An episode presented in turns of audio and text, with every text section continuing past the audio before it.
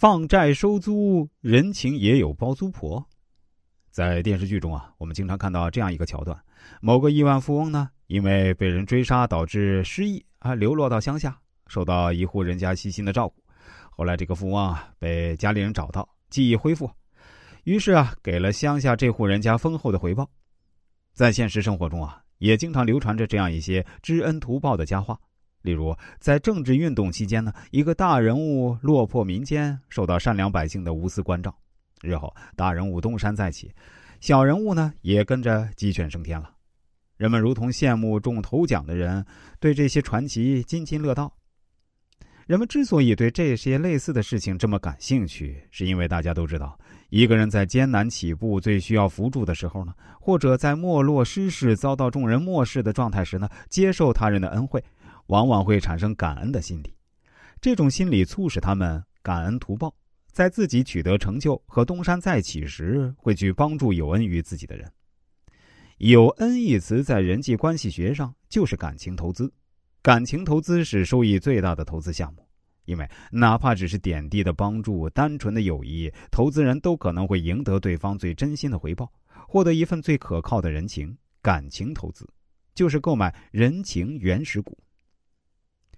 李颖是一家大型窗帘布艺公司的老总，他是一个有出色经营手段和良好人缘的人。他不仅对客户、公司的重要人物进行感情投资，还对布艺供货公司的年轻职员同样殷勤款待。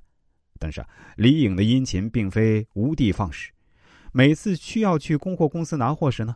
他总是想方设法找到供货部门每一个员工的资料，对他们的学历、人际关系、工作能力和业绩做一次全面的调查和了解。当认为有些员工未来可能在供货公司大有作为，以后会成为供货部门的决策人物时呢，丽颖都会热情结交，发展成朋友关系。他这样做的目的是为日后拿货时方便，能比其他布艺公司优先拿到稀缺的货源。他明白，十个欠他人情债的人，有九个会给他带来意想不到的收益。他现在是在投资人情原始股。当自己所看中的某位年轻员工晋升时呢，李颖会第一时间打去恭喜电话，并请他吃饭庆祝，还附赠一些礼物。年轻的供货公司员工往往对他的这种盛情款待倍加感动，心想：我以前从未给过这位老板任何好处，并且现在也没有掌握重大交易决策权。那这位老板真是平易近人的大好人，对我一个小职员这么好，以后有什么需要的地方，我一定尽力帮忙。这样，在无形中，这些年轻员工自然就产生了这种感恩图报的想法。就在这些员工对李颖的这种款待受宠若惊的时候啊，李颖总会很真诚的说：“我的公司能有今天的成绩啊，完全是靠你们公司的抬举和大家的帮助。因此，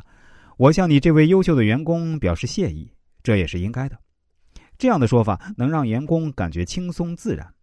不会有太大的心理负担。